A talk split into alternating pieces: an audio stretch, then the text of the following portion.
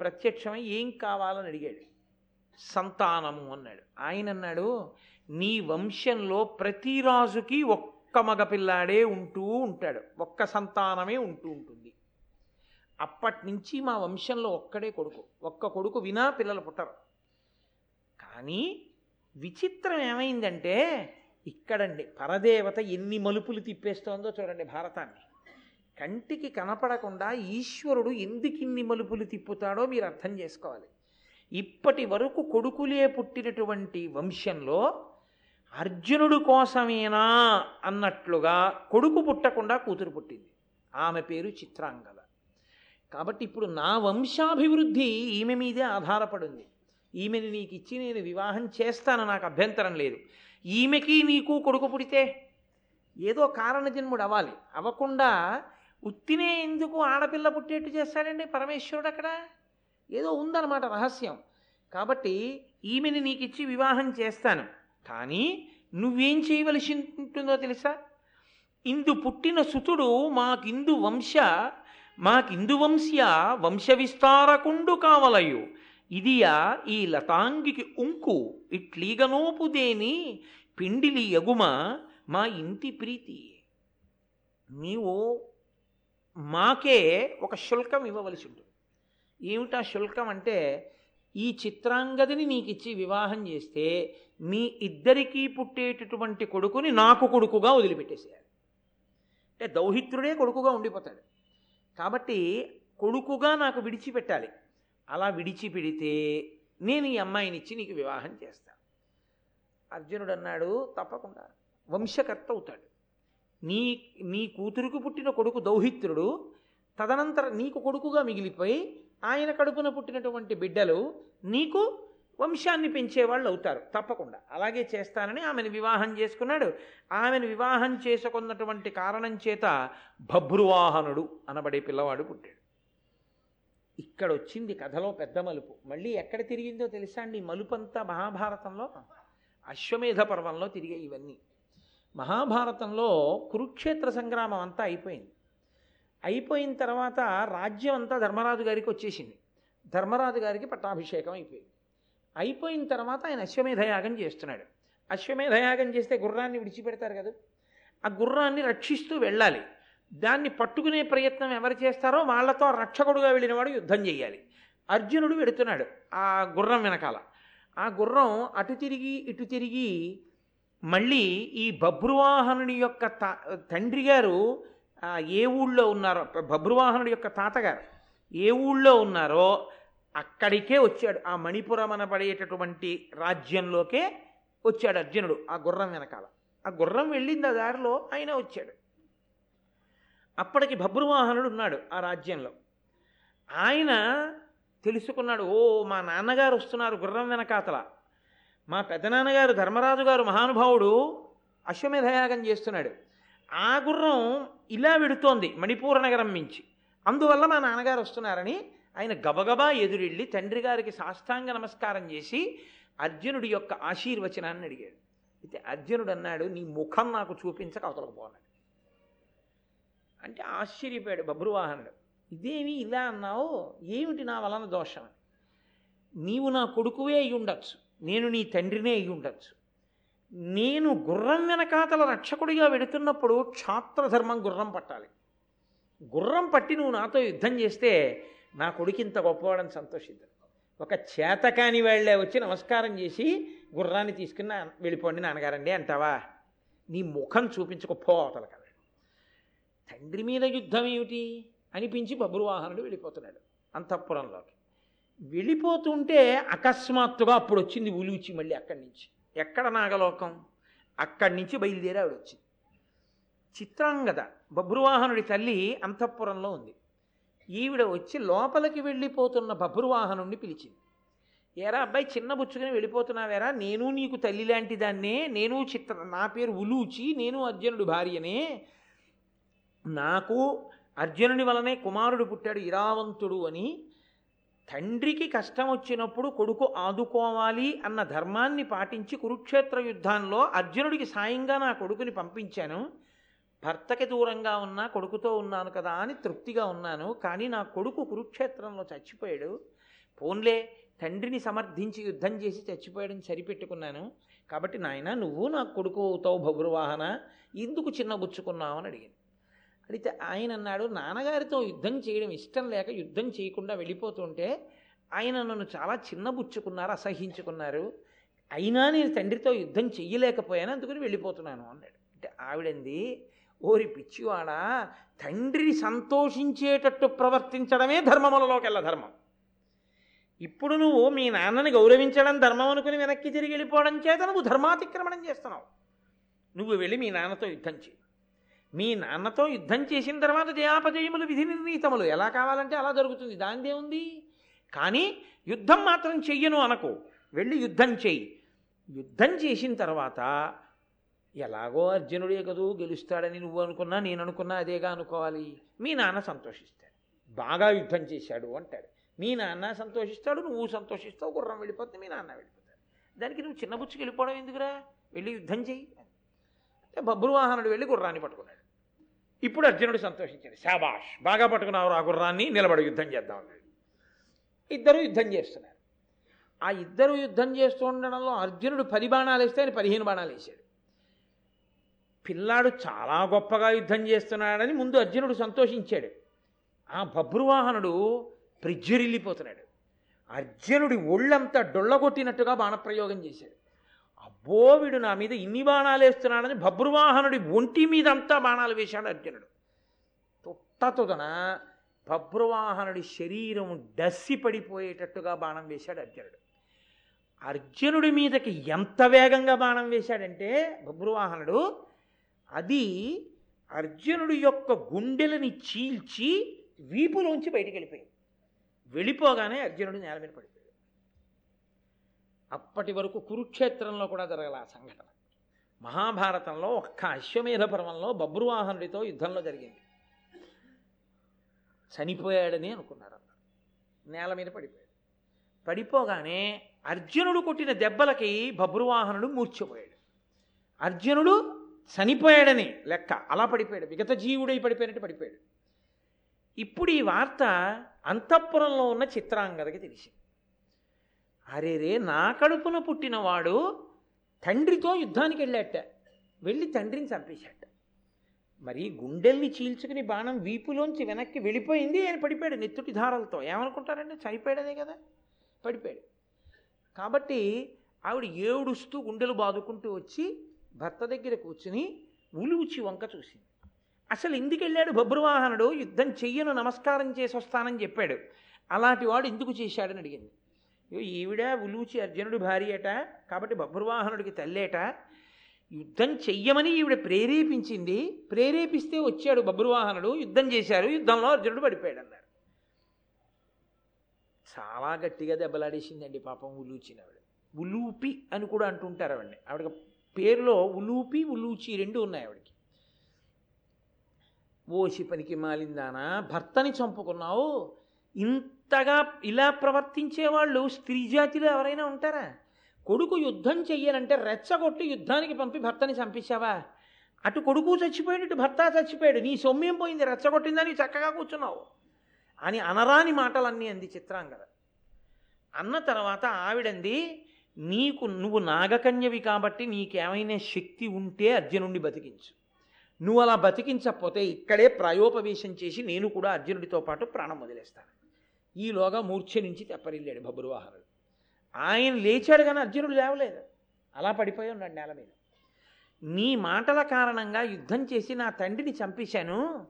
తండ్రిని చంపేసిన వాడిగా ఇప్పుడు నాకు ప్రాయశ్చిత్తం ఒకటే.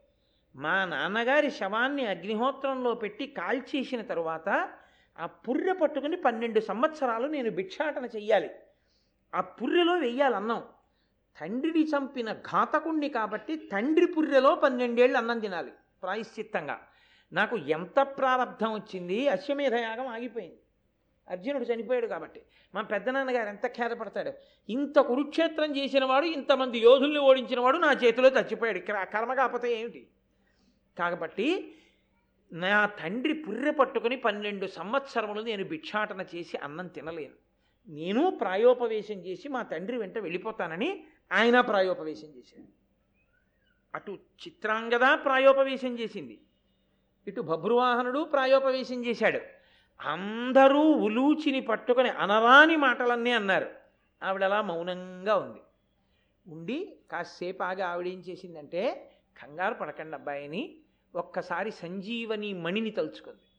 ఆవిడకున్నటువంటి శక్తి చేత ఆ మణి వెంటనే వచ్చి ఆవిడ చేతిలోకి వచ్చింది ఆవిడప్పుడు ఆ మణిని తీసి బబ్రువాహనుడి చేతిలో పెట్టి నీ తండ్రి అంత అమాయకుడు కాడు నీ తండ్రి అంత చేతకాని వాడు కాడు ఇంద్రుడికి పడడు యుద్ధంలో. నీ చేత పడిపోయాడంటే నీ బాణానికి పడిపోయాడు అనుకోకు మాయ చేత నేనే పడగొట్టేశాను. ఆ బాణం అలా దూసుకుపోయేటట్టు చేశాను గుండెల్లోంచి. అర్జునుడు అలా చనిపోయినంతగా పడిపోవాలని. అలాగే పడిపోయాడు కూడా. ఇప్పుడు ఈ మణిని పట్టుకెళ్ళి తండ్రి గుండెల మీద పెట్టు. లేస్తాడు అర్జునుడు. బభ్రువాహనుడికి చాలా ఆశ్చర్యం అనిపించింది. దేవుడు ఇలా ఎందుకు పడగొట్టించిందని పట్టుకెళ్ళి ఆ మణిని అర్జునుడి యొక్క గుండెల మీద పెట్టాడు. ఠంగుని లేచి కూర్చున్నాడు అర్జునుడు. కూర్చుని ఆయన ఏమన్నాడో తెలుసా అండి? అది అర్థం చేసుకోవడం అంటే భర్త భార్యని. ఆయన అన్నాడు చిత్రాంగద వలన కానీ బభ్రువాహను వలన కానీ ఉలుచి నీకేమైనా ఇబ్బంది కలిగిందా? నేను మణి మణిపురమునంతున్నాను ఇక్కడ ఉంటే చిత్రాంగద ఉండాలి బభ్రువాహనుడు ఉండాలి. నువ్వెందుకున్నావు? నీకు వీళ్ళ వలన ఏమీ ఇబ్బంది కలగలేదు కదా? అని అడిగాడు. అంటే ఆవిడంది నాకు ఏ ఇబ్బంది కలగలేదు. నేను మీకోసమే ఇంత దూరము వచ్చానంది ఆవిడ. ఏం జరిగింది? ఎందుకు వచ్చావు? అని అడిగాడు. అడిగితే అప్పుడు ఆవిడ చెప్పింది నీవు కురుక్షేత్ర సంగ్రామం జరిగిన రోజులలో భీష్మాచార్యుల వారి ఎదురుగుండా నిలబడి బాణప్రయోగం చేసి చంపలేక ఆఖరికి ఆయన శిబిరంలో ఉన్నప్పుడు పాండవులందరూ వెళ్ళి అడిగారు తాత నువ్వు యుద్ధభూమిలో ఉంటే మేము ఇంకా యుద్ధం చేయలేం తాత నువ్వు ఎలా చచ్చిపోతావు అని అడిగారు ఇంత కష్టపడి వంశాన్ని పెంచి వృద్ధుడైపోయాడు. ఆయన యుద్ధంలో నిలబడితే ఓడించగలిగిన మొనగాడు లేడు ఆయన అన్నాడు నేను బడలిపోయానురా. ఇంకా ఎంతకాలం ఈ దెబ్బలాటలు చూడగలను? పెద్దవాడిని అయిపోయిన ఒక పని చేయి. నా ఎదురుగుండా నిలబడి యుద్ధం చేసినంత కాలము నా మీద బాణం వేసి కొట్టగలిగిన వాడు నన్ను పడగొట్టగలిగిన వాడు లేడు. నా ఎదురుగుండా ఆడదై పుట్టి మగవాడిగా మారినవాడు వచ్చి నిలబడినా కవచం లేనివాడు నిలబడిన అలాంటి వాళ్ళు ఉంటే నేను యుద్ధం చేయను. కాబట్టి ఆడదై పుట్టి మగవాడిగా మారినవాడు శిఖండి. ఆ- వెళ్ళిపోయిన అంబండి ఇదంతా అది మళ్ళీ ఓ పెద్ద ఆఖ్యానం ఎదరపరవాల్లో వస్తుంది. కాబట్టి ఆ శిఖండిని తెచ్చి నీ ఎదురుకుండా నించో పెట్టుకో శిఖండిని చూస్తే నేను బాణం వేయను ధనస్సు వదిలిపెట్టేస్తాను. నేను ధనస్సు వదిలిపెట్టేసిన తర్వాత నీ గాంధీవంలోంచి శిఖండి చాటు నుంచి బాణాలు కొట్టు. ఎలా కొట్టాడో తెలుసా అండి? ఒళ్ళు ఒళ్ళంతా బాణములు దిగిపోయాయి. అర్జున్ ఆ భీష్ముడు రథంలోంచి డుళ్ళి కింద పడితే అంపశయ్య మీద బాణాల మీద అలా పడుకుని ఉన్నాడు. అంతలా కొడితే పడిపోయినటువంటి భీష్ముడు తదనంతర కాలమనందు ఉత్తరాయణ పుణ్యకాలంలో మాఘమాసంలో అష్టమి తిథి నాడు తన శరీరాన్ని విడిచిపెట్టేశాడు. బొట్టన వేలు దగ్గర నుంచి ప్రాణాలని వెనక్కి లాగేశాడు. యోగ విద్యతో లాగేసి విష్ణు సహస్రనామ స్తోత్రం చేసి శ్రీకృష్ణ భగవానుడు ఎందు కలిపేశాడు ప్రాణాలని. శాంతి పర్వంలో వాళ్ళు వెళ్ళడం మాట్లాడుకోవడం అవన్నీ ఆ భీష్ముడు చెప్పిన విషయాలు. అందుకే ఎంత అశాంతి ఉన్నవాళ్ళు. ఆ పర్వం చదువుకోండి అంటారు. మహాభారతం ప్రవచనం చేసిన శాంతిపర్వంతో మొదలు పెట్టకపోయినా ఇంటి దగ్గర శాంతిపర్వం చదివి వచ్చి తర్వాత ఇంకో పర్వం చెప్పాలి. తప్ప శాంతిపర్వం చెప్పకుండా అసలు ఇంకో పర్వం చెప్పరు. అంత శక్తివంతం శాంతిపర్వం. దాని పేరే శాంతిపర్వం చదివితే శాంతి వస్తుంది. కాబట్టి అటువంటి భీష్మాచార్యుల వారు శరీరాన్ని విడిచిపెట్టేశాడు. విడిచిపెట్టేసిన తర్వాత ఒకప్పుడు నేనేం చేశానంటే యుద్ధం అంతా అయిపోయింది ధర్మరాజుకు పట్టాభిషేకం అయిపోయింది. అమ్మయ్యా మా ఆయన గెలిచాడు అని నేను సంతోషంతో ఒక రోజున విహారం చేసి గంగానదిలో స్నానం చేయడం కోసం వెళ్ళాను. నేను వెళ్ళేటప్పటికి భీష్ముడు శరీరం విడిచిపెట్టేశాడు కాబట్టి ఇప్పుడు అష్టవసువుల్లో మళ్ళీ తన సహజమైనటువంటి వసుస్థితిని పొందేశాడు. యనమండుగురు వసువులు వెళ్ళి గంగానదిలో స్నానం చేస్తున్నారు. స్నానం చేస్తూ వాళ్ళు మాట్లాడుకుంటూ మన యనమండుగురులో ఒక ఒకడైనటువంటి వసువు ఈ భీష్ముడిగా భూమి మీద పుట్టాడు. మహాధర్మాత్ముడై నడయాడాడు.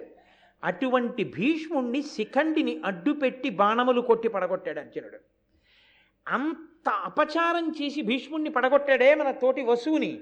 ఆ భీ ఆ అర్జునుణ్ణి ఎందుకు విడిచిపెట్టాలి? అర్జునుడు మాడిపోయేటట్టుగా శాపవాక్కు విడిచిపెడదాం వసువులు అందరం అని వాళ్ళు అనుకుంటుంటే గంగానదిలోంచి గంగాదేవి పైకొచ్చింది. ఏమమ్మా నీ కడుపున పుట్టాడు గాంగేయుడై భీష్ముడు. అంత కష్టపడి విద్య నేర్పించావు.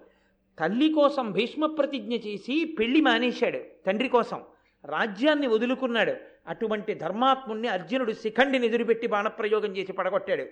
అటువంటి అర్జునుణ్ణి ఘోరమైన వాక్కుల చేత శపిద్దాం అనుకుంటున్నాం. మాడి పడిపోయేటట్టుగా.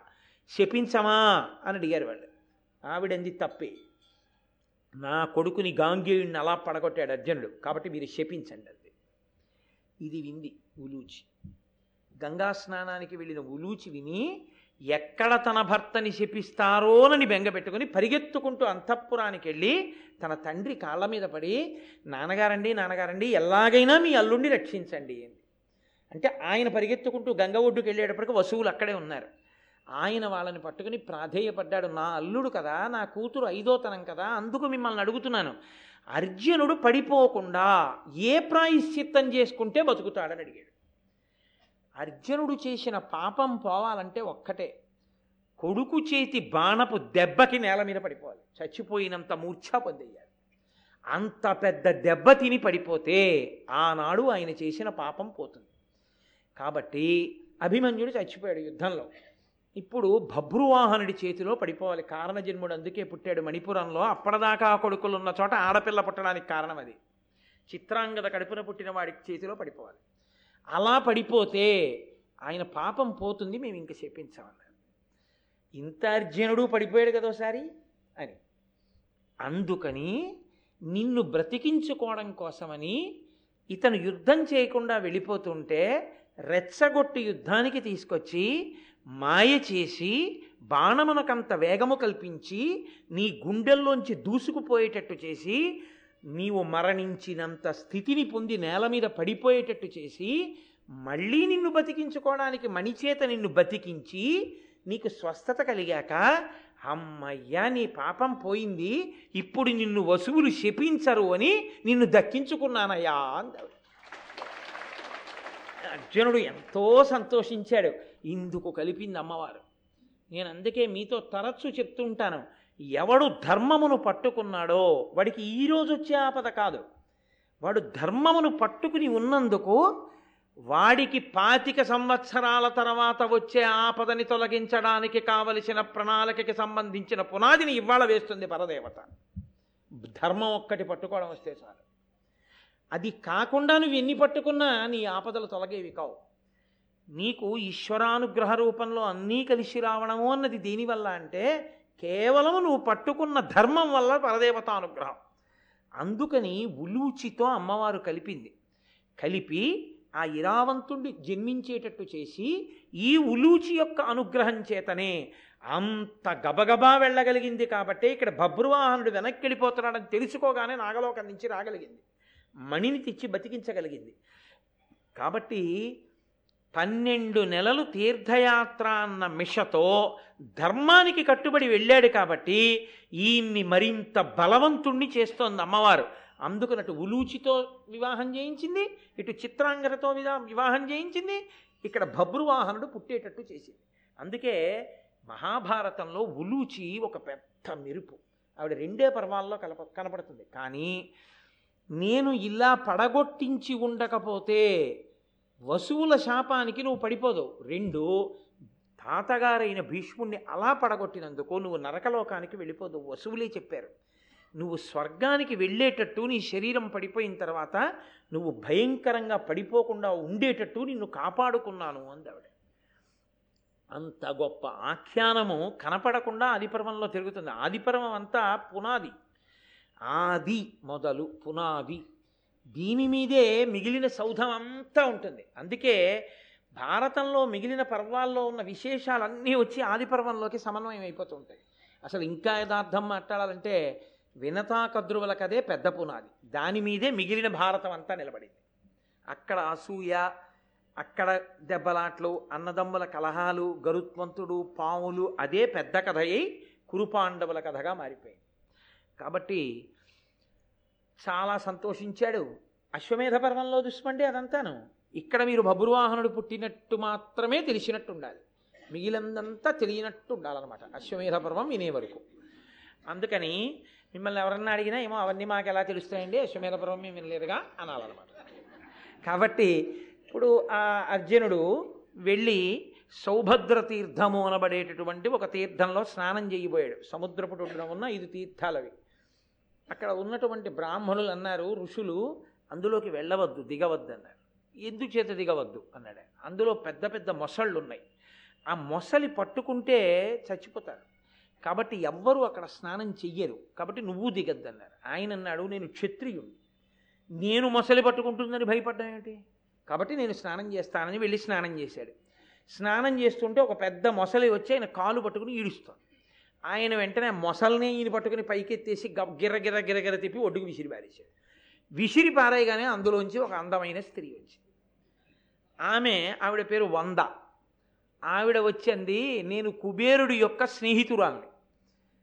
నేను మిగిలిన నలుగురు స్నేహితురాళ్ళతో కలిసి ఒకనకొకప్పుడు ఈ భూమండలం మీద ఒక లతావిత ఒక పెద్ద పొదరింటి దగ్గర విహరిస్తున్న ఒక ఉద్యానవనంలో. అందులో ఒక బ్రాహ్మణుడు ఏకాగ్ర దృష్టితో తపస్సు చేసుకుంటున్నాడు. ఏమిటో ఇంత తపస్సు చేస్తున్నాడు ఈయన తపస్సు మనం పాడి చేయలేమా అనుకున్నాం. అదో అక్కర్లేని విషయాలు కొంతమందికి. కాబట్టి ఆ తపస్సు చే పాడు చేద్దామని ఏదో వాళ్ళ వగలన్నీ చూపించారు ఆయనకి ఒళ్ళు మండి అన్నాడు ఇంకోడేదో తపస్సు చేసుకుంటూ ఉంటే వాణ్ణి పాడు చేద్దామని మొసలి పట్టుకున్నట్టు పట్టుకున్నారు కాబట్టి ఐదు తీర్థముల ఎందు మొసళ్ళై పడి ఉండండి అన్నాడు. ఇప్పుడు వాళ్ళు హడిలిపోయి వచ్చి ఆయన కాళ్ళ మీద బ్రాహ్మణుడి కోసం బ్రాహ్మణుడి కోపం ఎక్కువసేపు ఉండకూడదు కదా మహాత్మా దోషం జరిగింది. మాకెప్పుడు ఈ మేము ప్రవర్తించినటువంటి ఈ ఉద్ధతి నుండి బయటపడేది శాప విమోచనం ఎప్పుడు అని అడిగారు. ఆయన అన్నాడు ఒక వంద సంవత్సరముల తర్వాత మీకు శాప విమోచనం కలుగుతుంది. మీరు పట్టుకున్నప్పుడు ఎవరు తన చేతులతో మొసలిని పైకెత్తి గిరగిరా తిప్పి ఒడ్డుకు విసిరేస్తాడో అంతటి బలవంతుడి కాలు మీరు పట్టుకున్నప్పుడు మీకు శాప విమోచనం. వాడు వచ్చేది ఎప్పుడు వాడి కాలు మేము పట్టుకునేది ఎప్పుడు అప్పటి నుంచి కాలెట్టిన వాడిని అల్లా పట్టుకుంటూ ఉంటాం. ఎందుకు? వాడిని తిందామని కాదు వాడు ఎత్తి మమ్మల్ని పారేస్తాడేమో ఇన్నాళ్ళకి ఎత్తి పారేసిన వాడి ఓడి దొరికావు. నన్ను పారేసావు కాబట్టి మిగిలిన నలుగురిని కూడా పారాయి. చూపిస్తాను ఆ నాలుగు. అవి ఎక్కడ చూపించి దిగుతాను పారేస్తానన్నాడు రక్షణ అండి రక్షణ ధర్మం ఎంత? అప్పుడు ఈ ఐదుగురు అడిగారు ఎక్కడ ఉంటే మాకు శాప విమోచనం కలిగే అవకాశం ఉంటుంది? ఐదు మొసళ్ళని ఇలా ఎత్తి పారేసే బలవంతుడు ఎవరు? ఎప్పుడు ఎటొస్తాడు? ఎప్పుడో జరగబోయేటటువంటిది నూరు సంవత్సరముల తర్వాత ఇంత బలవంతుడైన అర్జునుడు అటుగా వస్తాడని తన దివ్య దృష్టితో గ్రహించి చెప్పగలిగినటువంటి గొప్ప తపస్వి అయితేనే దానికి జవాబు చెప్పగలడు. అప్పుడు నారదుడు ఏమని చెప్పాడో తెలుసా అండి? వందేళ్ళ క్రితం. అట్టి మహాబాహుండు అత్యంత బలుడు ఎవ్వడగునొక్కో అనుచు నే మరుగుదించువారము త్రైలోక్యవర్తి అంబుజభవ ప్రభువు నారదుగని భక్తితోడ రొక్కిన మమ్ము అమ్మున చూచి ఇట్లేల వగబొంది కందినవారలనియు అడిగి మా వృత్తాంతమంతయో మా చేత విని విప్రు నలకయు విధి కృతంబు క్రమరింపలావే. కావున దక్షిణ జలధి తీరమున ప్రశస్త పంచతీర్థముల నీగి ధృతినందు నూరేడులుండునట్లు మీరులుండునంతా. మీరు దక్షిణ తీర సముద్రం దగ్గర నారీ తీర్థములు అని పేరొస్తుంది. మీ ఐదుగురు ఆడవాళ్ళు వెళ్ళి ఐదుగురు మొసళ్ళై వాటిలో పడుండండి. ఐదు తీర్థాలు ఉన్నాయి సౌభద్ర తీర్థము పౌలోమ తీర్థము కారంధమ తీర్థము ప్రసన్న తీర్థము భరద్వాజము అని. ఐదు తీర్థాల్లోనూ ఉండండి. వస్తాడు నూరేళ్ళ తర్వాత ఒక బలవంతుడు. ఆయనకి తెలిసి అర్జునుడు వస్తాడు. ఇప్పుడు ఆయన మిగిలిన నాలుగు తీర్థాల్లోనూ కూడా దిగి అమాంతం ఆ మొసళ్ళని ఎత్తి బయట పారేశాడు. పారేస్తే ఆ ఐదుగురికి శాప విమోచనమై వాళ్ళు చాలా సంతోషాన్ని పొంది తిరిగి వెళ్ళిపోయారు. వాళ్ళు వెళ్ళిపోయిన తర్వాత అర్జునుడు చాలా సంతోషించాడు. ఎక్కడది ఎంతవరకు అంతవరకే. వాళ్ళకి శాప విమోచనం అయిపోయింది అర్జునుడు వెళ్ళిపోయాడు. ఆ వెళ్ళిపోవడంలో ఆయన అక్కడి నుంచి గోకర్ణ తీర్థాన్ని గోకర్ణ క్షేత్రానికి వెళ్ళాడు. మీకు ఏ పురాణాన్ని పరిశీలించండి గోకర్ణ క్షేత్రం యొక్క స్పర్శ లేకుండా ఉండదు. రామాయణంలో ఎన్ని బార్లు వస్తుందో గోకర్ణం. గోకర్ణం అత్యద్భుతమైనటువంటి క్షేత్రం. కాబట్టి ఆ గోకర్ణానికి వెళ్ళాడు అక్కడి నుంచి ప్రభాస తీర్థానికి వెళ్ళాడు అక్కడి నుంచి ద్వారకా నగరానికి వెళ్ళాడు. అంటే మళ్ళీ అలా దక్షిణం నుంచి అలా పశ్చిమంగా వెళ్ళాడు అనమాట వెడితే ఆయన ద్వారకా నగరానికి వెళ్ళినప్పుడు మాత్రం ఆయన మనసులో కోరిక వేరు. కృష్ణుడి చెల్లెలు సుభద్ర ఇక్కడ ఉందిట ఈ సుభద్రని పెళ్ళి చేసుకోవాలని ఆయన కోరిక. వాళ్ళ దక్షిణ నాయకత్వం ఎంతమందినైనా చేసుకోవచ్చు వాళ్ళకి ఆ దోషం లేదు. కాబట్టి ఆ సుభద్రని వివాహం చేసుకోవాలనుకున్నాడు. అనుకుని కృష్ణుడి యొక్క చెల్లెలైన సుభద్ర నాకు అనుకూలవతి వివాహం జరగాలంటే కృష్ణానుగ్రహమే ఉండాలి. తప్ప కృష్ణుణ్ణి వంచించి చేసుకోకూడదు. కాబట్టి ఆయన కృష్ణుణ్ణి ధ్యానం చేశాడు. పరమ బ్రహ్మణ్యు జగద్గురు గరుడధ్వజు అనంతగుణు ఏకాగ్రస్థిరమతి అయి నిజహృదయాంతర సుస్థితు చేసి భక్తి తలచచునుండెన్. జగద్గురువైనటువంటి వాడు పరమబ్రహ్మణ్యుడైనటువంటి వాడు గరుడధ్వజం మీద తిరిగేటటువంటి వాడు అటువంటి మహానుభావుడైన శ్రీకృష్ణ పరమాత్మని మనసులో ధ్యానం చేస్తూ ఉన్నాడు. ఆ శ్రీకృష్ణ పరమాత్మ చాలా సంతోషించి ఈ అర్జునుడికి సుభద్రకి వివాహం చెయ్యాలి అని నిశ్చయం చేసుకుని ఈయన దగ్గరికి వచ్చి ఈయన్ని రైవతాద్రి అనబడేటటువంటి పర్వతంలో ఉన్న ఒక గుహలో దాచాడు. యాదవులకు ఈ సన్యాసులంటే చాలా ప్రీతి వాళ్ళ మాట కాదనరు వాళ్ళు. చాలా గౌరవిస్తారు. అందుకని అర్జునుడు కపటి సన్ కపట సన్యాసి వేషాన్ని పొందాడు.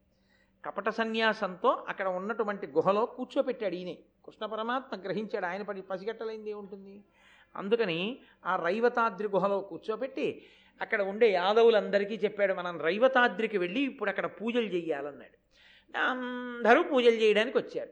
లోకంలో ఒక విషయం ఉంటుంది మీరు చూడండి. అక్కడికి వెళ్ళి ఇప్పుడు పూజ చేస్తే చక్క కోరికలు తీరుతాయిట అన్నారు అనుకోండి తల్లి తండ్రి కోరిక ఏముంటుంది? ఎదిగిన పిల్ల ఇంట్లో ఉంటే మంచి అల్లుడు రావాలనే కదా.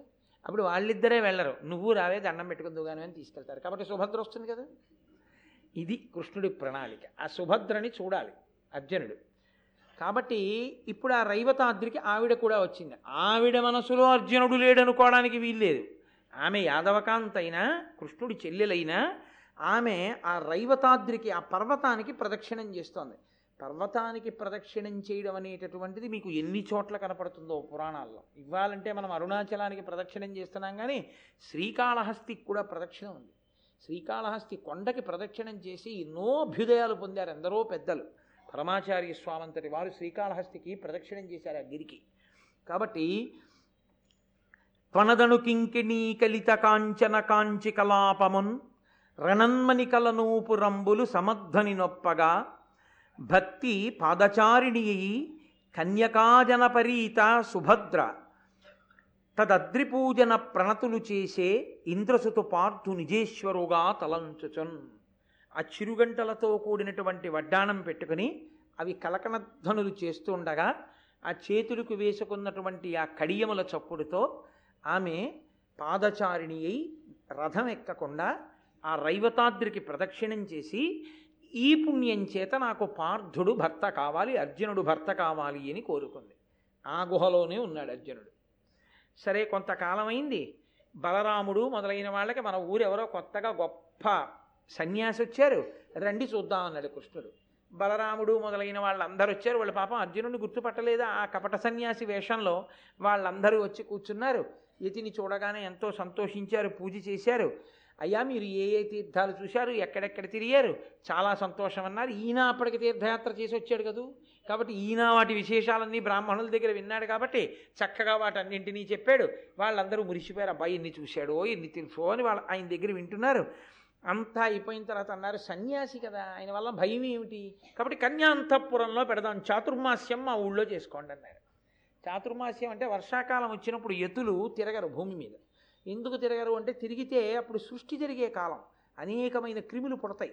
పుట్టినప్పుడు వాళ్ళు నడిస్తే తమ పాదముల కింద పడి ఆ ప్రాణులు నశిస్తాయని ఒక్క వర్షాకాలంలో మాత్రం ఆ నాలుగు నెలలు ఆషాఢం నుంచి పర్యంతము కూడా ఎక్కడైనా ఓ చోట ఉండిపోయి పూజ చేస్తారు. మిగిలిన కాలంలో సన్యాసి ఎప్పుడు తిరుగుతూ ఉండాలి తప్ప ఓ చోట ఉండిపోకూడదు అని నియమం. కాబట్టి ఆయన ఈ చాతుర్మాస్యం మా అంతఃపురంలోనే చేసుకోండి. బలరాముడు అంతఃపురం శ్రీకృష్ణుడు అంతఃపురం ఎందుకు సన్యాసి ఎక్కడుంటే మాత్రం ప్రమాదం. కాబట్టి కన్యాంతఃపురం సుభద్ర అంతఃపురంలోనే పెట్టేద్దాం. ఇటువంటి మహాత్ముడికి సేవ చేస్తే ఈ నాలుగు నెలలు ఈ మహాత్ముడికి సేవ చేసిన ఫలితంగా మంచి భర్త లభిస్తాడు ఈవిడ అనుకున్నాడు వెర్రి బలరాముడు పాపం. అనుకుని తీసుకెళ్ళి ఈ అర్జునుణ్ణి ఈ కపట సన్యాసిని సుభద్ర అంతఃపురంలో పెట్టాడు. పాప ఆవిడ రోజు చేయవలసిన పరిచర్యలన్నీ చేస్తోంది సన్యాసి అనుకుని ఆవిడ ఓ రోజున ఈయన్ని అడిగింది. ఆవిడ మనసు బయటపడిపోయింది ఆవిడ. ఆవిడంది అయ్యా మీరు ఎన్నో ఊళ్ళు తిరిగారు చాలా తీర్థాలు తిరిగారు కదా ఎప్పుడైనా ఇంద్రప్రస్థం వెళ్ళారు ఏమిటండి అంది. అయ్యయ్యో వెళ్ళకపోవడం ఏమిటి? చాలా మాటలు పెడుతుంటాను ఏమిటి కథ అని అడిగాడు. ఏం లేదు అక్కడ అర్జునుడు ఉన్నాడంటారు కదా ఆయన ఇప్పుడు ఇంద్రప్రస్థంలోనే ఉన్నాడా ఎలా ఉంటాడు ఏమిటి? ఆవిడ మనసు బయటపడిపోయింది అక్కడ. అది అడిగేటప్పటికీ అర్జునుడు వెంటనే నేనే అర్జునుడిని సుభద్ర నీకోసమే ఈ వేషం కట్టానన్నాడు. వేషం మాట దేవుడు ఎరుగు కపట సన్యాసి వేషమా కట్టేది? వేషం కట్టి ఇన్నాళ్ళు చాతుర్మాస్యమా పైగా నా అంతఃపురంలో ఇది బలరాముడికి తెలిస్తే ఇంకేమైనా ఉందా?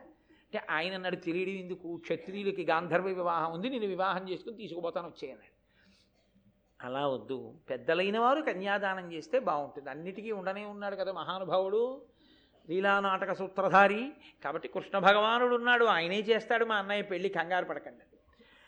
ఈ కృష్ణ పరమాత్మ ఏం చేశారంటే సుభద్రతో కృష్ అర్జునుడికి వివాహం చెయ్యడాన్ని ఇష్టపడే వాళ్ళైన వాళ్ళందరూ ఎవరున్నారో ఆ దేవకి వసుదేవులు సాంబుడు సంకర్షణుడు సారణుడు సాత్యకి ప్రద్యుమ్నుడు వీళ్ళందరికీ చెప్పి వీళ్ళందరినీ ఇక్కడుంచి అన్నగారు బలరాముడు యాదవకాంతని వాళ్ళకి ఇవ్వడం ఏమిటంటాడు ఒప్పుకోడు. అందుకని ఆయన దగ్గరికి వెళ్ళి ఆయనకి పాపం ఎక్కడైనా పూజలు జరుగుతున్నాయి ఎక్కడైనా పెద్ద పెద్ద విశేషాలు జరుగుతున్నాయంటే చాలా సంతోషం వెళ్ళిపోతాడు. ఒక్కొక్కరికి ఒక్కొక్క సంతోషం ఒక్కొక్కరిది మంచి లక్షణం ఉంటుంది ఒక్కొక్కరికి అర్థం లేని సంతోషం. అలా అలా ఎందుకు చేస్తారో తెలియదు. నాకు తెలిసి ఒక ఆవిడ ఉండేది మా దూరపు బంధువు. ఆవిడ ఏ సినిమా అయినా సరే అది ఏ సినిమా అన్నది అనవసరం. అది మలయాళం కానివ్వండి తమిళం కానివ్వండి లేకపోతే తెలుగు కానివ్వండి ఒరిస్సా భా ఒరియా భాష కానివ్వండి అందున ఆవిడకి మార్నింగ్ షోకే వెళ్ళాలి ఆవిడ. వచ్చిన రోజు చూడాలి. ప్రతిరోజు ఆవిడ అలా సినిమాలు చూసేవారు. నే నేను ఎప్పుడైనా ఆవిడ్ని ఈ దీని కథ చెప్పు అని అడిగామనుకోండి ఇందులోని మొదలుపెట్టి ఆవిడ ఇంకో దాంట్లోకి వెళ్ళిపోయేది. పాప అన్ని చూడడంలో ఆవిడకి ఏ ఒకటి సరిగా పూర్తిగా గుర్తుండేది కాదు. అదేమిటి అలా అది కాదు కదా. ఇంకో సినిమా చెప్పేస్తున్నావు నువ్వు అంటే ఎన్నని చెప్పను నాన్న ఇన్ని చూడడంలో నాకు ఏమీ గుర్తుండవనేది. ఆవిడ వెళ్ళి ఓసారి అసలు ఎవ్వరూ లోకంలో చూడనటువంటి సినిమా కూడా ఆవిడ ఓసారి చూసొచ్చింది. చూసేస్తే ఎవ్వరూ దానికి వెళ్ళలేదని విన్నానది ఒక రోజే ఆడిందని విన్నాను. అందులో మార్నింగ్ షోలో నువ్వు ఒకదానికి ప్రేక్షకురాలివి. ఎందుకు వెళ్ళావు? నీకేం అర్థమైందని అడిగాను. అంటే ఆవిడండి నేను నిజంగా ఆవిడ ఔదార్యానికి తెల్లపోయాను. నాయనా సినిమా తీయడానికి బహుశా వాళ్ళు కొన్ని లక్షలు ఖర్చు పెట్టుంటారు. నేను ఇచ్చింది రూపాయి ఇరవై పైసలు. రూపాయి ఇరవై పైసలకి అందులో ఉన్నటువంటి మంచి చెడు నేను ఎంచాలా? అందాడు. అయ్య బాబోయ్ ఎంత విశాల హృదయం అందుకా చూడగలుగుతున్నాం సినిమాలు చూడడానికి ఇంత విశాల హృదయం అనుకున్నాను అలా ఒక్కొక్కరిది ఒక్కొక్క సంతోషం. ఒక్కొక్కరు చూడండి వెళ్ళిన యాత్ర అయినా సరే వాళ్ళు ఎవరో యాత్రకి వెళ్తున్నారంటే ఎలా అయినా వచ్చేస్తామండి. టికెట్ లేకపోయినా పర్వాలేదు జనరల్ కంపార్ట్మెంట్ ఎక్కేస్తామండి. ఒక్కొక్కళ్ళు వద్దంటే ఊరుకుంటారు పాపం. ఒక్కొక్కళ్ళు అసలు ఉండలేరు యాత్ర అంటే బలరాముడికి ఎక్కడన్నా ఉత్సవం జరుగుతోంది ఏదైనా పెద్ద పూజ జరుగుతోంది పెద్ద తిరణాలు జరుగుతున్నాయంటే మహా సంతోషం అందుకని కృష్ణుడు బలరాముడి దగ్గరికి వచ్చాడు అన్నయ్య అన్నయ్య అంతరద్వీపంలో గొప్ప శివ పూజ జరుగుతోంది. మహోత్సవం జరుగుతోంది పరమేశ్వరుడికి. ఇంటికి పెద్దవాడివి కదా అన్నయ్య నువ్వు వెళ్ళు. మనందరి తరపున అయ్యో తప్పకుండా వెళతాను రా. పరమేశ్వరుడి ఉత్సవం జరుగుతుంటే వెళ్ళకపోవడం ఏమిటి? పాపం ఆంతరద్వీపానికి వెళ్ళిపోయాడు. ఆయన. అక్కడికి వెళ్ళగానే ఈయన ఏం చేశాడంటే భృగువు నారదుడు మొదలైనటువంటి వాళ్ళని సదస్సుల్ని చేసి కశ్యప ప్రజాపతిని హోమకర్తన చేసి రుక్మిణి సత్యభామ అరుంధతి మొదలైన వాళ్ళని ము- ముత్తైదువల్ని చేసి వీళ్ళందరినీ కూర్చోబెట్టి ద్వారకా నగరంలో చక్కగా సుభద్రార్జునుల వివాహం పూర్తి చేశారు పూర్తి చేసేసి రథం ఎక్కి మీరు వెళ్ళిపోండి వీళ్ళు రథమెక్కి బయటికి వెళ్ళిపోగానే లోపల అంతఃపురంలో జరిగిన పెళ్ళి ఎవరికి జరుగుతుంది కనుక? అంతఃపురాలు అంటే మామూలుగా ఉంటాయి ఆ ఊరు అంత ఉంటాయి అవి. బయటికి వెళ్ళిపోతుంటే అక్కడ ఆ అంతఃపుర రక్షకులు చూసి దేవుడు సుభద్రని అర్జునుడు ఎత్తుకుపోతున్నాడు ఈ విషయం బలరాముడికి తెలియదా అని బలరాముడికి కబురు చేశారు. ఆయన గబగబా ఆ నాగలు పట్టుకుని వచ్చేసాడు వచ్చేసి ఆ దుష్టుడు అర్జునుడు క్షత్రియుడు పిల్లని ఎత్తుకుపోతాడా? రండి యాదవులం అందరం కలిసి వెళ్ళి ఆ అర్జునుడిని నిగ్రహిద్దాం అంటే వెంటనే కృష్ణుడు అన్నాడు అన్నయ్య ఈ పాటి దానికి యుద్ధాలు గొడవలు ఎందుకన్నయ్య? అర్జునుడు బలపరాక్రమాలు మనకి తెలియవా? ఎన్ని అస్త్రాలు ఎన్ని శస్త్రాలు ద్రోణాచార్యులు వారి దగ్గర అన్నీ నేర్చేసుకున్నాడు అన్నయ్య. అయినా ఇప్పుడు వెళ్ళి అర్జునుడిని ఏమైనా చేసేస్తే పిల్ల ఏమైపోతుంది? పెళ్ళి అయిపోయిన తర్వాత ఊరుకు నక్షత్రాలు వేసేద్దు అన్నాడు. అంటే పాపం బలరాముడు అన్నాడు అంతేనంటావా? అన్నాడు. అంతే అన్నయ్య పెళ్ళి అయిపోయింది కదా ఎందుకు వచ్చిన గొడవలు? వెళ్ళి చూసి వచ్చి చక్కగా బట్టలు పెట్టి వచ్చేద్దాం. పెద్దవాడు ఎంత మర్యాదగా ఉంటుంది? చక్కగా నాతో పాటు రా. ఎవరికి ఇవ్వవలసిన నగలు బట్టలు అన్నీ ఇచ్చి అయ్యో నాకు తెలియకుండా అయిపోయింది పెళ్ళి అందుకుని వచ్చానమ్మా అని సంతోషంగా ఉండదు నీ పెద్దరికైనా నిలబడుతుంది. గొడవలు ఎందుకులే అన్నయ్య? అయితే సరే రా బట్టలు పట్టుకుని వెళ్ళిపోదాం మనం బాబా బలరాముడు ఆయన స్థితి అది. కృష్ణ భగవానుడు మహాభారతంలో ప్రత్యేకించి ఆయన అవతారం అబ్బో అద్భుతమైన అవతారం. ఎక్కడెక్కడ ఎవరిని కలపాలో అలా కలపడం వల్ల ఏం జరుగుతాయో ఆయనకి తెలుసు. జగన్నాటక సూత్రధారి అభిమన్యుడి యొక్క ఉత్పత్తి కోసం చేశాడు అది. అభిమన్యుడు పుట్టాలి అభిమన్యుడి వలన పరీక్షిత్ పుట్టాలి. వంశకర్తగా అక్కడ అభిమన్యుడు నిలబడాలి. అభిమన్యుడు నిలబడాలంటే సుభద్ర అర్జునుడి భార్య కావాలి. దీని వెనక మళ్ళీ పెద్ద మర్మం. అందుకోసమని చేయించాడు ఈ పెళ్ళి అంతేగాని ఏదో అన్నగారిని మాయ చేసేద్దాం అల్లరి చేసేద్దాం అలాంటి పిచ్చి పనుల కోసం కాదు ఆయన చేసేవన్నీ. కాబట్టి ఇప్పుడు వాళ్ళు వెళ్ళిపోయారు. వెళ్ళిపోయిన తర్వాత ఆ వెనకాలే మిగిలిన వాళ్ళందరూ వెళ్ళారు. చక్కగాను వాళ్ళకి సంతోషంగా బట్టలు పెడదామని ఈలోగా అర్జునుడు ఇంద్రప్రస్థ నగరం దాకా వెళ్ళి అంతఃపురం లోపలికి ఎడుతూ సుభద్రని పిలిచి అన్నాడు నే రాను నీతోటి. నువ్వు ఒక్కదానివి గోపకాంతలతో కలిసి వెళ్ళి ద్రౌపదీదేవికి నమస్కారం చెయ్యాలి అలాగే అందాడు ఎందుకు అనలేదు? ఆయనే చెప్పాడు కారణం. ద్రౌపదీదేవి మహాపతివ్రత. అంత గొప్ప ఇల్లాలు. అయినా మాకు కూడా భయమే ఆవిడంటే. ఎందుకో తెలుసా? అంత గాంభీర్యము అంత పాతివ్రత్యము ఉన్న ద్రౌపదీదేవి కాదు. లోకంలో ఏ భార్యకైనా బాధ కలిగేది తన భర్త ఇంకోళ్ళని కూడా పట్టుకుని ఇంటికి వస్తే. ఆ కినుక చేత ద్రౌపదీదేవి నోటి వెంట ఏదైనా మాట కాని వచ్చిందో మన పెళ్ళి చేసుకున్నటువంటి వ్యవస్థ అంతా ఎందుకు పనికిరాంది అయిపోతుంది. కాబట్టి నువ్వు వెళ్ళి నమస్కారం చేయి సాటి ఆడదానివి కాబట్టి చక్కటి ఆశీర్వచనం చేస్తుంది. ముందు నువ్వెళ్ళు తర్వాత నేను వస్తానన్నాడంటే ద్రౌపదీదేవి ఎంత గొప్ప నడవడి కలిగినదో ఆమె అంటే భర్తలు కూడా ఆవిడ పాతివ్రత్యానికి ఎంత జంకుతారో చూడండి. కాబట్టి ఇప్పుడు ఈవిడ వెళ్ళి నమస్కారం చేస్తే పంకజాక్షి నీ పతి ప్రతిపక్ష వీర విజయుడయ్యడు. నీవును వీరపుత్ర జనని వగుమని దీవించే సంతసంబుతోడా వసుదేవ పుత్రి ఆ ద్రుపద పుత్రి. ఆ ద్రుపద పుత్రి అయినటువంటి ఆ తల్లి ద్రౌపదీదేవి ఆశీర్వచనం చేసింది పంకజాక్షి నీ పతి నీ భర్త ప్రతిపక్షంలో ఉన్న వీరులను జయించగలిగిన మొనగాడవుతాడు విజయుడవుతాడు ఆవిడ ఆశీర్వచనమే అసలు నిజానికి. అంత గొప్పవాడు. కాదు నీ కడుపున పుట్టినటువంటి వాడు వీరపుత్రుడవుతాడు వంశకర్త అవుతాడు. ఆ మాటే నిజమైంది. అలా అని చెప్పిన తర్వాత ఆ సుభద్రార్జునుడికి కొంతకాలం అయిన తర్వాత కొడుకు పుట్టాడు. ఆయనే అభిమన్యుడు. ఆ అభిమన్యుడు ధన్యులకా సుభద్రకు శతకృతు పుత్రునకు ఉద్భవించే సమ్మాన్ సమ్మాన్యయశుండు పుత్రుడు అభిమన్యుడు. వైన్య విభుండు అనన్య సామాన్య పరాక్రమ ప్రబలమాన్యుడు పుణ్య చరిత్రుడు అన్య రాజన్య భయంకరుండు రణశౌర్యుడు పాండవ వంశకర్తయ్యి అపారమైనటువంటి బలం కలిగినటువంటి వాడు ధౌమ్యుడి దగ్గర ఆరు అంగములతో కూడినటువంటి వేదాన్ని చదువుకున్నవాడు ధనుర్వేదాన్ని స్వయంగా తండ్రి అయినటువంటి అర్జునుడి దగ్గర చదువుకున్నవాడు వ్యూహములకు ప్రతివ్యూహములు రచించగలిగినటువంటి వాడు క్షత్రియ శత్రువుల్ని భేధించగలిగినటువంటి వాడు అపారమైనటువంటి పరాక్రమం ఉన్నవాడు పుణ్యమైన చరిత్ర కలిగినటువంటి వాడు శత్రుజన భయంకరుడైనటువంటి వాడు బంధువుల పట్ల ప్రీతి కలిగినటువంటి వాడు వంశకర్త అయినటువంటి వాడు అభిమన్య కుమారుడు సుభద్రార్జునులకు జన్మించాడు. వంశకర్త అన్నమాట అందుకే వచ్చింది. ఆ అభిమన్యుడి తేజస్సు అయినటువంటి పరీక్షితే చిట్ట చివరికి కురువంశానికి మిగిలిన నలుసు. ఆ అభిమన్యుడు చక్కగా వాళ్ళ దగ్గర చదువు నేర్చుకున్నాడు వృద్ధిలోకి వచ్చాడు సంతోషంగా ఉన్నాడు. ఈలోగా ద్రౌపదీదేవికి ఐదుగురు పతుల వలన ఐదుగురు కొడుకులు పుట్టారు. ప్రతివింధ్య శృతసోమ శృతకీర్తి శతానీక శృతసేన అనబడేటటువంటి ఐదు ఐదుగురు కుమారులు వరుసగా ధర్మరాజ భీమ అర్జున నకుల సహదేవుల వలన ఆవిడకంది. చక్కగా సంతోషంగా ఇంద్రప్రస్థ నగరంలో ఐదుగురు భార్యలతో ఐదుగురు పాండవులు ద్రౌపదీదేవి సుభద్రార్జునులు అందరూ ఎంతో ఆనందంగా జీవితాన్ని సంతోషంగా గడుపుతున్నారు. అంత సంతోషంగా గడుపుతున్నారన్న వార్త దగ్గర మళ్ళీ కొనసాగింపేందుకు అలా ఉండనివ్వండి రేపు చూద్దాం. కాబట్టి రేపు సాయంకాలం ఆరు గంటల ముప్పై నిమిషాలకి మళ్ళీ తిరిగి కలుసుకొని ఆదిపర్వాన్ని రేపు ఒక అత్యద్భుతమైన ఘట్టంతో రేపటితో ఆదిపర్వం పూర్తయిపోతుంది. రేపటితో ఆదిపర్వం పూర్తయిపోతుంది కాబట్టి ఈ సంవత్సరానికి ఈ దేవాలయంలో నేను ఈ వేసవి కాలంలో వసంతకాలంలో పెట్టుకున్న నియమం ప్రకారం చేసేటటువంటి ప్రసంగాలు ఏవైతే ఉన్నాయో అందులో అంతర్భాగంగా భారతం ఆదిపర్వం మీద ప్రసంగాలతో రేపటితో ఈసారికి నేను చేస్తున్న ప్రసంగాల పరంపర కూడా పూర్తయిపోతుంది. మళ్ళీ ప్రసంగాలు ఈశ్వరుడు ఎప్పుడు ఆదేశిస్తే అప్పుడు. మంగళాశాసనపరై మదాచార్య పురోగమై సర్వైశ్చ పూర్వైరాచార్యై తత్కృతాయాస్తు మంగళం. మంగళం కోసలేంద్రాయ మహనీయ గుణాత్మనే చక్రవర్తి తనూజాయ సర్వభౌమాయ మంగళం ఉమాకాంతాయ కాంతాయ కామితార్థప్రదాయినే శ్రీగిరీశాయ దేవాయ మలినాథాయ మంగళం.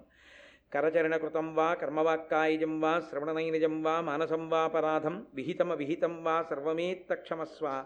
శివ శివ కరుణాబ్ధే శ్రీ మహాదేవ శంభో. సర్వం శ్రీ ఉమామహేశ్వర పరబ్రహ్మార్పణమస్తు. స్వస్తి.